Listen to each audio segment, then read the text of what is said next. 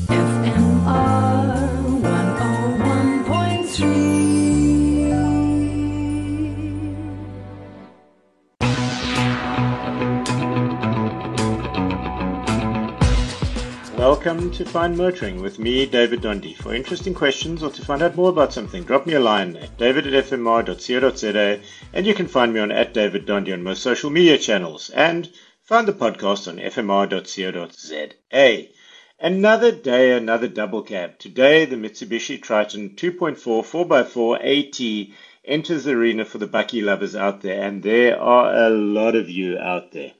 The obvious choice for bakkie is a Hilux or a Ranger, but for those bored with the obvious, is there anything else worthy to consider? Well, this entrant from the venerable stable of Mitsubishi is a real alternative. There is, uh, of course, Mitsubishi's solid reputation for dependability. This bakkie's enviable looks, tough and aggressive looking, a far cry from the uncomfortable looking Tritons of the past. Chiseled edges are visually sharp enough to catch yourself on, and certainly enough to stand out in the crowded market. The 4x4 system is where it is at though. Class leading the usual three modes, two-wheel drive, four-wheel drive, and four-wheel drive low range, but this one includes all road mode for 4x4 high on slippery tar gravel without locking diffs and things. Think 4x4 for safety, not for off-road. Bring on the rainy days of winter now.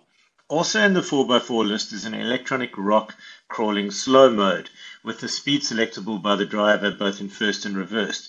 If you really do get stuck in 4x4 low, this should get you out. One of the big challenges off-roading is going slow enough, believe it or not, not going fast enough.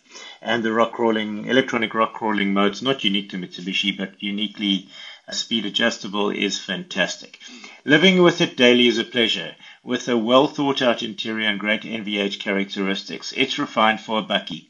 The 2.4 diesel engine is a bit more high tech than its competitors, ringing out 133 kilowatts and 430 newton meters, pushing it ahead of the pack, pardon the pun. This, with the six speed gearbox and a diesel note that is surprisingly sophisticated, are reasons to choose the Triton. The interior is a little behind the best, if I have to say so, but still excellent and easy to live with. The ride and drivetrain, however, are class leading. Expect to return about 9 liters per 100 kilometers, which is great for 4x4 bakkie. The Mitsubishi Triton 2.4 DI-D 4x4 automatic is priced from 589,995 and is sold with a 3-year 100,000 kilometer warranty and a 5-year 90,000 kilometer service plan and should be tough and get the job done comfortably. That's it for Fine Motoring this week with me, David Dondi. If you have questions or you want to find out more about something, david at fmr.co.za and you can find me on at David Dondi on most social media channels. That's D-A-V-I-D-D-O-N-D-E and find the podcast on fmr.co.za.